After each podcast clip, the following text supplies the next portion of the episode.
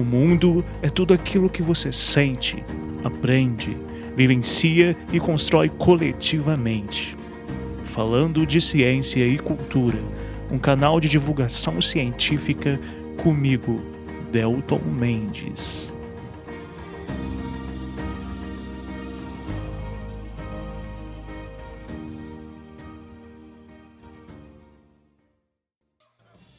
Olá pessoas, pessoinhas, estamos aqui para mais um episódio e hoje convidei, vou ter ao meu lado a Vitória Oliveira, que assim como eu também tem graduação em biologia e ela vai me ajudar na discussão sobre sexo, alguns fatores aí biológicos e também culturais.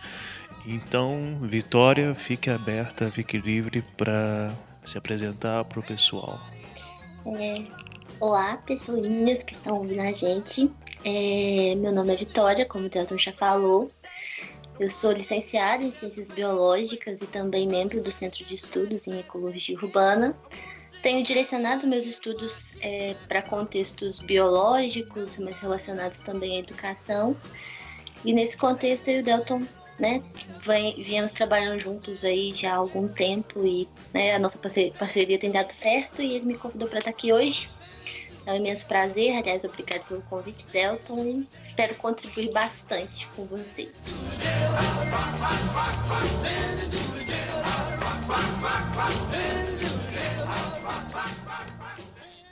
É, então, Vitória, eu acho que a gente podia começar é, já dando uma, uma revisãozinha sobre o que é o sexo, especialmente né, no sentido da biologia.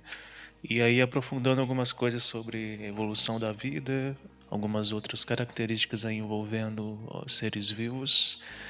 Bom, é importante a gente entender que nós temos diversas concepções de sexo hoje em dia disponíveis aí na, na compreensão cultural, social mesmo. Para nós hoje o, o contexto do termo sexo na biologia como cópula como recombinação genética fundamental, mas também a gente tem a definição do sexo como é, literalmente o ato sexual, né? Uh, muita gente entende a palavra sexo só como a relação sexual em si, e também temos é, a compreensão do sexo biológico, que vai envolver aí a morfologia, órgãos, hormônios, enfim. Então, para nós começarmos a entender o que é sexo, nós precisamos também aprofundar agora sobre um pouco da história da vida na Terra. A história da vida na Terra começa há cerca de 3,7, 3,6 bilhões de anos atrás. Então, mais uma vez, eu sempre digo é importante a gente ter uma compreensão histórica e projetar, tentar, na verdade, né? Projetar essa escala de tempo, porque é muito, muito tempo. A humanidade tem cerca de 200, 300 mil anos. Então, a vida surge na Terra há cerca de 3,7 bilhões de anos. É muito tempo. Então, ah, os primeiros seres vivos que nós sabemos que existiram na Terra não tinham, não se reproduziam a partir do sexo. O sexo ele vai surgir na história da vida muito tempo depois da vida despontar aqui na Terra, da origem da vida aqui na Terra. Aqui já é interessante conceituar também que o sexo é uma estratégia de reprodução é, na qual os seres vivos vão desenvolver estratégias para deixar descendentes. Então, na biologia, a ideia de sexo ela está muito fortemente ligada ao objetivo de deixar descendentes, deixar novos indivíduos na população, nas, popula nas populações de espécies às quais eles estão ligados às quais eles pertencem. É importante a gente entender que, considerando né, a grande diversidade biológica de seres vivos que a gente tem no planeta, existem também formas diferentes né, de resolver esse problema de reprodução, ou seja, de deixar um descendente, né, de deixar seus genes e assim por diante. É, nesse sentido, a gente tem a, a, reprodução assexuada, né, em que não há troca de gametas, não há relação sexual, e a reprodução sexuada, em que dois indivíduos diferentes vão doar gametas para né, gametas carregados de material genéticos específicos e esses, esse material genético vai ser recombinado para formar um novo ser vivo. Sim. É, é importante também a gente entender que a reprodução, pensando no contexto aí de origem da reprodução sexuada e dos seres vivos, a reprodução sexuada, ela tecnicamente não é vantajosa, né, em vários sentidos. É um tipo de reprodução que tem altos custos para né, quem vai praticar esse tipo de, de reprodução. No caso, a reprodução sexuada que você está falando, né? Que os custos Isso, serão para quem pratica a reprodução sexuada. Eu acho então que é só, só fazer um resumo rapidinho. Lembrar o seguinte, na, os dois tipos, tanto a reprodução assexuada quanto a sexuada, nós vamos ter a geração de descendentes, não é? Não significa que só quem pratica o sexo, os seres vivos que são sexuados, deixam descendentes mas também os assexuados. Não. A diferença é a maneira como ocorre essa, esse deixar de descendentes, né? Exatamente. Normalmente, a reprodução sexual assexuada, né, ela vai produzir clones, né?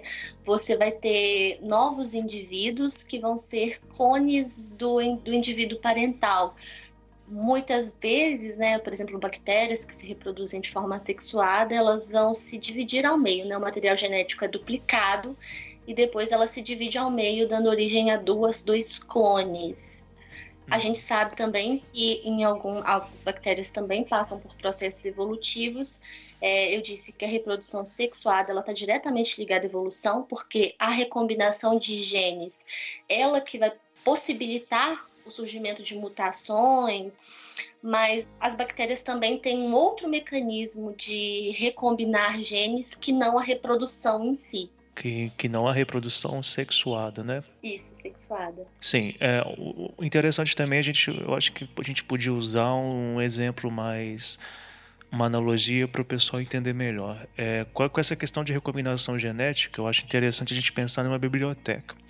Imagine o DNA como uma grande biblioteca cheia de seções, partições de livros a partir de temas específicos. Então a gente pode ter ali numa bancada numa, em várias prateleiras literatura brasileira e outras prateleiras de literatura portuguesa de origem europeia e outra prateleira literatura científica então a gente vai ter dezenas, milhares de prateleiras nessa biblioteca, cada uma com temas específicos, né? Que vão dar é, orientações específicas, visões de mundo específicas. O DNA é como se fosse essa grande biblioteca e os genes como se fossem cada uma dessas prateleiras, essas seções de prateleiras que vão dar informações específicas sobre o mundo. Então todos os livros eles fazem parte da mesma biblioteca, mas é, a forma como eles atuam na biblioteca vai ser diferente. No caso da recombinação genética, imaginem que um macho tem uma biblioteca inteira e uma fêmea também vai ter a sua biblioteca na, na recombinação gênica, o que vai acontecer? Metade da biblioteca do macho vai é, atuar mais, junto com os 50%, metade também da biblioteca, digamos, da fêmea. Então é isso que a gente vai chamar, bem resumidamente, é, de recombinação genética. É essa capacidade da, da, da reprodução sexuada de nós conseguirmos combinar e fazer diferentes associações entre diferentes cargas genéticas, o que no futuro, ao longo de gerações, vai gerar, entre aspas, pegando o exemplo da biblioteca, diferentes formas de ver o mundo que antes não existiam. Podem surgir características em seres vivos ao longo de gerações e gerações, milhares de anos, milhões de anos, que vão facilitar por adaptação, eles sobreviverem em diferentes contextos ambientais. Exatamente. Essa recombinação ela acaba possibilitando o surgimento de novas características, né? a expressão de proteínas diferentes que vão acabar resultando ainda num fenótipo diferente e ou num, genó num genótipo e consequentemente num fenótipo, né? Essas, essas alterações que vão acabar resultando é, no processo evolutivo como um todo.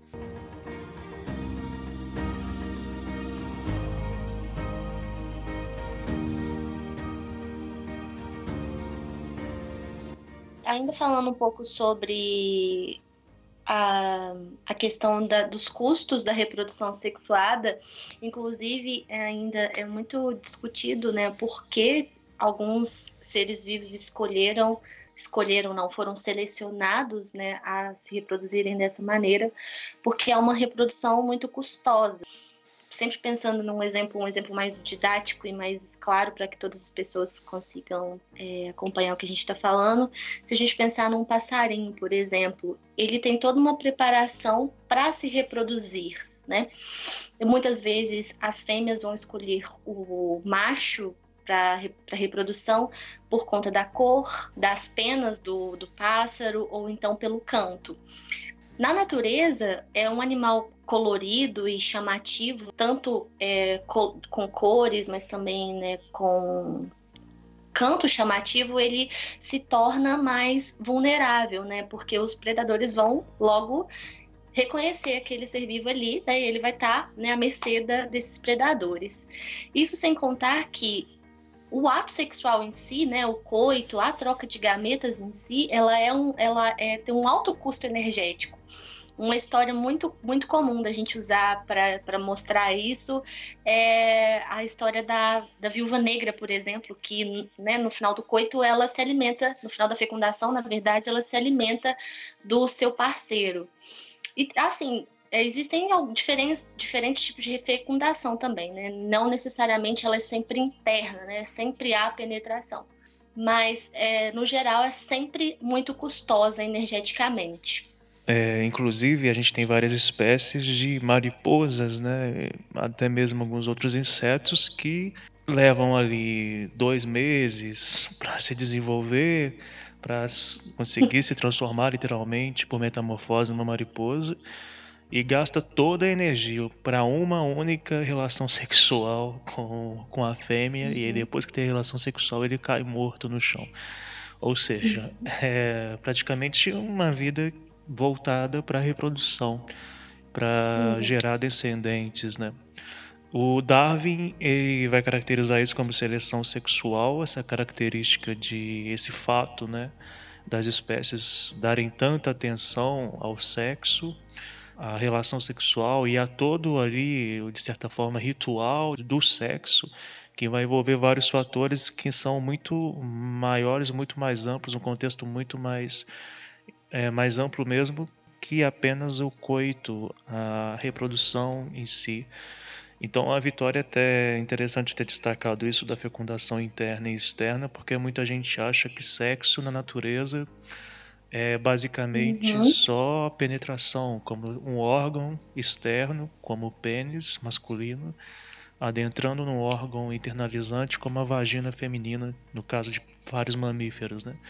Mas existem várias, vários grupos de seres vivos, como peixes, até mesmo anfíbios, répteis, que não vão ter órgãos externalizantes, principalmente peixes e anfíbios, que não vão ter esses órgãos tão claramente dispostos e vão ter processos aí de fecundação externa, ou seja, várias espécies na natureza não vão ter esse processo é, de geração de um descendente dentro do corpo, mas sim fora do corpo.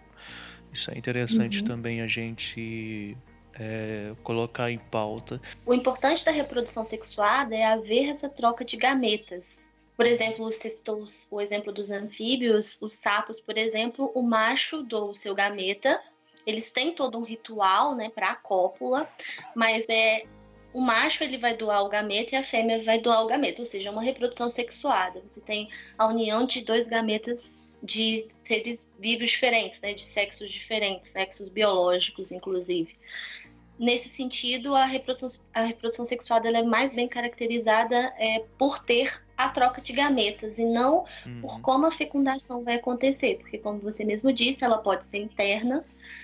E aí a gente tem diversos animais, né? Por exemplo, as aves, os mamíferos, e também a fecundação também pode ser externa e não, e não haver né, o adentramento dos gametas masculinos, no caso, para o corpo da fêmea. É, com certeza. O objetivo principal né, é realmente você transferir, conseguir é, conjugar gametas, os seus, seu, sua carga genética com a carga genética de outro ser vivo. E interessante sempre lembrar também que quando a gente fala de gameta, a gente está falando de espermatozoides, no caso masculino, e dos óvulos no caso das fêmeas, né? Então, gametas são as células reprodutivas de seres vivos que têm processo de reprodução sexuada. Outra coisa legal de lembrar também, Vitória, é que plantas também fazem sexo, né? A gente não costuma pensar nisso quando a gente dá uma flor, por exemplo, para outra pessoa, mas são órgãos genitais. Então, é, inclusive, acho que uma coisa muito poética da gente pensar é que toda a, a grande variedade de cores, tons, é, formatos que nós temos na natureza que nos fazem, por exemplo, na primavera ficarmos encantados se deve ao sexo, basicamente se o sexo não tivesse surgido na história da vida na Terra, se ainda tivéssemos só seres vivos assexuados, certamente essa, toda essa beleza é, que nós temos na, na, natureza em termos de cores, formatos e etc., é, não existiria. Tem algumas plantas, elas seguem o modelo de reprodução sexuada, né? Mas não que há coito, né? Uhum. Porque talvez o pessoal ache que talvez não interprete bem o que você acabou de falar. É, e também destacar que as flores surgem, né, muito tempo depois. Primeiro a uhum. gente, o surgimento das plantas acontece muito antes do surgimento das flores. E uhum. na história do reino vegetal nós sempre tivemos aí a, a necessidade de fatores externos para ocorrer essa troca de material genético, né? No caso de plantas mais uhum. antigas, a água, por exemplo no caso de plantas aí com flores mais novas, digamos assim, na história da vida, é, a polinização, né, a existência de seres vivos uhum. polinizadores como pássaros, mamíferos, etc., que vieram aí ao acaso por mutações e adaptação uhum. favorecer a seleção natural de plantas que tinham flores. Então isso também é bem interessante de, de pensarmos em termos de ecologia mesmo, né? Sim, as flores são um órgão reprodutor, né? Ela é, tem é só essa função. É, e muita gente não sabe disso. muita uhum. gente, inclusive, é interessante pensar, né? Que como que nós nos utilizamos dessa beleza que a natureza oferece, que é basicamente uma questão sexual de transmissão de carga genética, um uhum. objetivo ali Sim. claramente disposto por adaptação e seleção natural ao acaso para a reprodução mesmo. Sem isso, sem polinizadores, a gente teria uma variedade muito pequena de espécies vegetais hoje né, no planeta. Teríamos, teríamos sim plantas, mas não uma variedade tão grande. Exatamente. E... Mas também só, só para terminar essa parte, lembrar que o da pedra do sapato do Darwin, né, que é o pavão, É sempre interessante destacar porque fica fácil das pessoas imaginarem, e você também já falou disso, né, Vitória, das aves. O pavão, ele representa tudo isso que a gente está falando do, do X na, na biologia, de por que, que o sexo uh, tem esse papel tão importante, sendo que ele despende tanta energia, gasto de energia. É, esses seres vivos, imaginem um pavão no processo reprodutivo, ele é grande, colorido, muitas penas, ele é atrativo, fica meio difícil de se locomover, o macho, né? Então imagine para um predador é muito fácil ver aquele ser vivo coloridaço, enorme no meio da natureza. Ele é muito facilmente predado, mas mesmo assim há um interesse muito óbvio dessa espécie, dessas espécies, né, em praticar essa, essa relação de acasalamento independente dos riscos aí ecológicos existentes, além da contração de doenças que também a gente tem que citar, né? A, a gente ter o sexo, o acasalamento, o contato sexual, ele transmite muitas doenças, não só para nós seres humanos, em nós seres humanos, mas a gente também tem, claro, em outros animais, a transmissão de doenças na relação sexual, o que não vai acontecer em relações não baseadas em sexo, no caso de reprodução assexuada.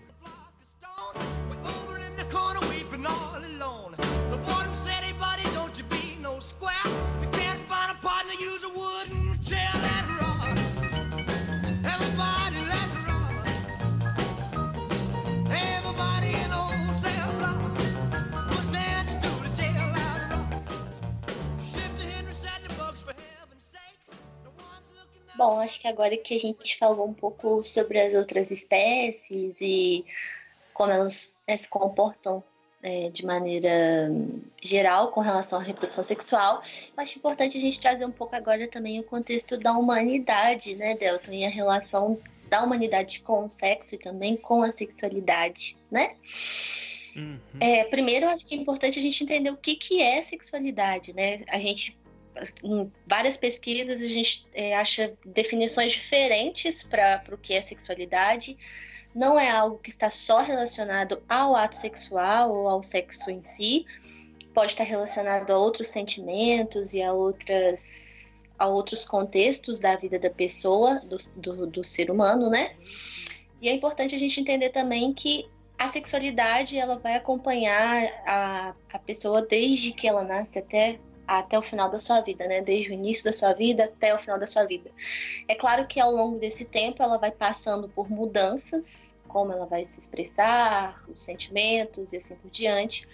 Mas é uma, ela acompanha, inclusive a gente tem textos até polêmicos, inclusive, do Freud, que vai estudar isso um pouco mais da infância e assim por diante.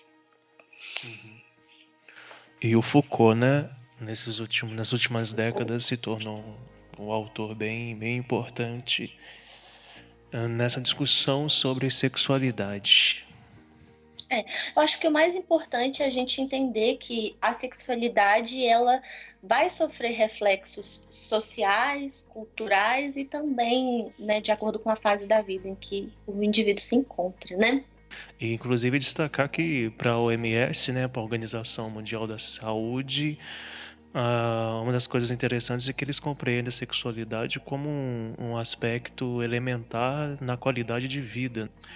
Ou seja, uma pessoa que não tem a liberdade para praticar e desenvolver sua sexualidade, ela pode ser considerada uma pessoa que não tem o acesso íntegro, integral a dispositivos de qualidade de vida. E aí até mesmo a gente alavanca as discussões sobre a felicidade, é, mecanismos, formas das pessoas se sentirem parte do mundo, se sentirem bem consigo mesmas, o bem-estar físico, psíquico, sociocultural, enfim, a sexualidade não é só o coito, não é só a reprodução em si, ela é muito mais ampla que isso. Inclusive, Delton, pegando esse gancho do que você disse a respeito do que a OMS recomenda e define como sexualidade, é importante a gente destacar que quando de alguma maneira a gente reprime a sexualidade de uma pessoa, a gente re, re, é, impede a pessoa de viver essa sexualidade, a gente está tirando dela um direito básico à vida, né? Um direito básico da vida que é viver a sexualidade e, e em todos os, os âmbitos, todos os contextos em que ela possa estar inserida. Uhum. Certamente. Inclusive, eu acho que é interessante a gente, já que destacou isso, né, que você comentou, até a gente tem vindo dis discutido, tem discutido isso. É, o, uhum. o, Foucault ele vai dizer que a sexualidade é um discurso, né, e também uma relação de poder. Então, quando a gente para para pensar que a sexualidade, pensar e refletir a sexualidade como um discurso, como uma relação de poder, é impossível a gente deixar de contextualizar a realidade, por exemplo, ocidental na qual estamos, que constituiu, construiu a, a heterossexualidade como padrão de normalidade, por exemplo. Para nós, uhum. desde a infância, né, para a maioria das pessoas, tirando as gerações mais, mais contemporâneas, nós somos criados numa estrutura social que nos diz que uh, que enfatizam né, a função reprodutiva do sexo como se fosse a coisa mais elementar na humanidade, como qualquer ser vivo. Essa ideia de que Deus é que criou os dois sexos, então qualquer tipo de relação de sexualidade é, que não seja baseada nessa binariedade, né, é, é um equívoco, é um absurdo. Daí vem essa quantidade enorme de preconceitos, discriminação contra diversas outras orientações sexuais, que é um, um aspecto historicamente construído aí na história da humanidade, sobretudo nos últimos dois mil, três mil anos, talvez, né? Sim, é, eu acho que o, essa questão ela, ela fica muito mais clara, principalmente quando a gente encara o sexo como tabu, né? Existem diversos tabus relacionados ao sexo. Muitas pessoas têm receio de falar a respeito, é, parece sujo. Muitas pessoas encaram como algo sujo, algo promíscuo, né? Uhum. E isso já vem de uma cultura puritana que perdura aí séculos e mais séculos, desde que a Igreja Católica, acho que talvez até antes, né? Na verdade, antes a gente tem mais uma suje... submissão da mulher nessa, nessa, nessa, nesse sentido. Mas o contato com o corpo ser considerado sujo, a gente tem essa cultura, né, esse puritanismo, essa cultura mais disseminada ali na Idade Média. Quando são criados diversos mitos, como por exemplo da Virgem Maria, que na verdade a Bíblia é, não diz, não, não, nunca, nunca entra muito nesse detalhe se, na verdade, para os católicos, Maria permaneceu virgem até né, a, a sua morte, Algumas outras religiões dizem que ela manteve relações com seu esposo, mas a Igreja Católica insiste em, é, em pregar essa ideia da virgindade, da importância da virgindade, principalmente cobrando isso da mulher. Então, é, além da, desses reflexos puritanos, a gente também tem um reflexo patriarcal né, na sexualidade, né, na, até, até hoje, né, algo que permaneceu por todos esses séculos aí. Que inclusive vai, de certa forma, interfere hoje em termos de normatização uh, uhum. na, na compreensão de práticas sexuais como literalmente atos de transgressão. É, pessoas que pensam no prazer, por exemplo, pessoas que pensam em, e praticam né, o sexo como prazer, é, são compreendidas não raras vezes como pessoas transgressoras e na história da humanidade muitas vezes foram consideradas pecadoras, né? Tem a questão também, você falou aí da, das religiões, muitas religiões pregam até hoje que você pensar em sexo é pecar, a não ser que você pense na sua esposa ou no seu esposo. Se eu não estou enganado, algumas religiões diziam até o começo desse século que a mulher ela não podia pensar sexualmente no marido, que ela estaria pecando, né, subversivamente.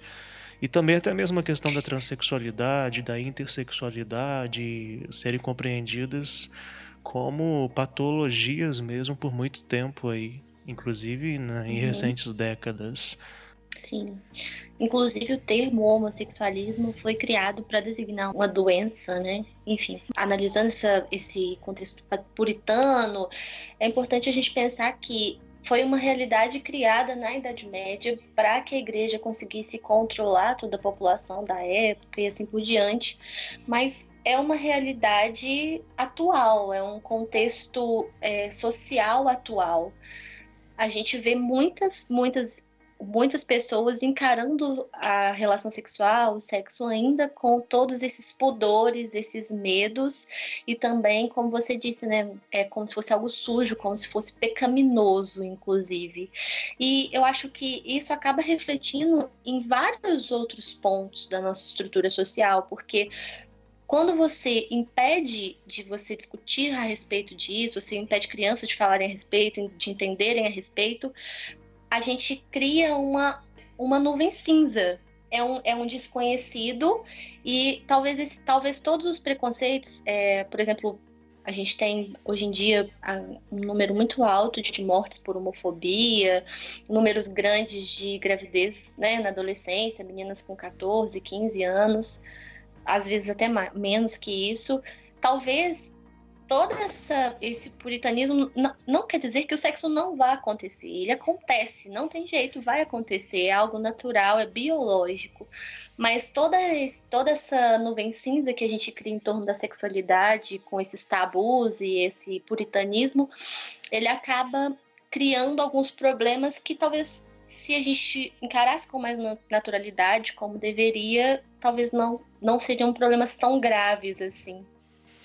É, Certamente. É, e aí vem a importância da educação sexual, né?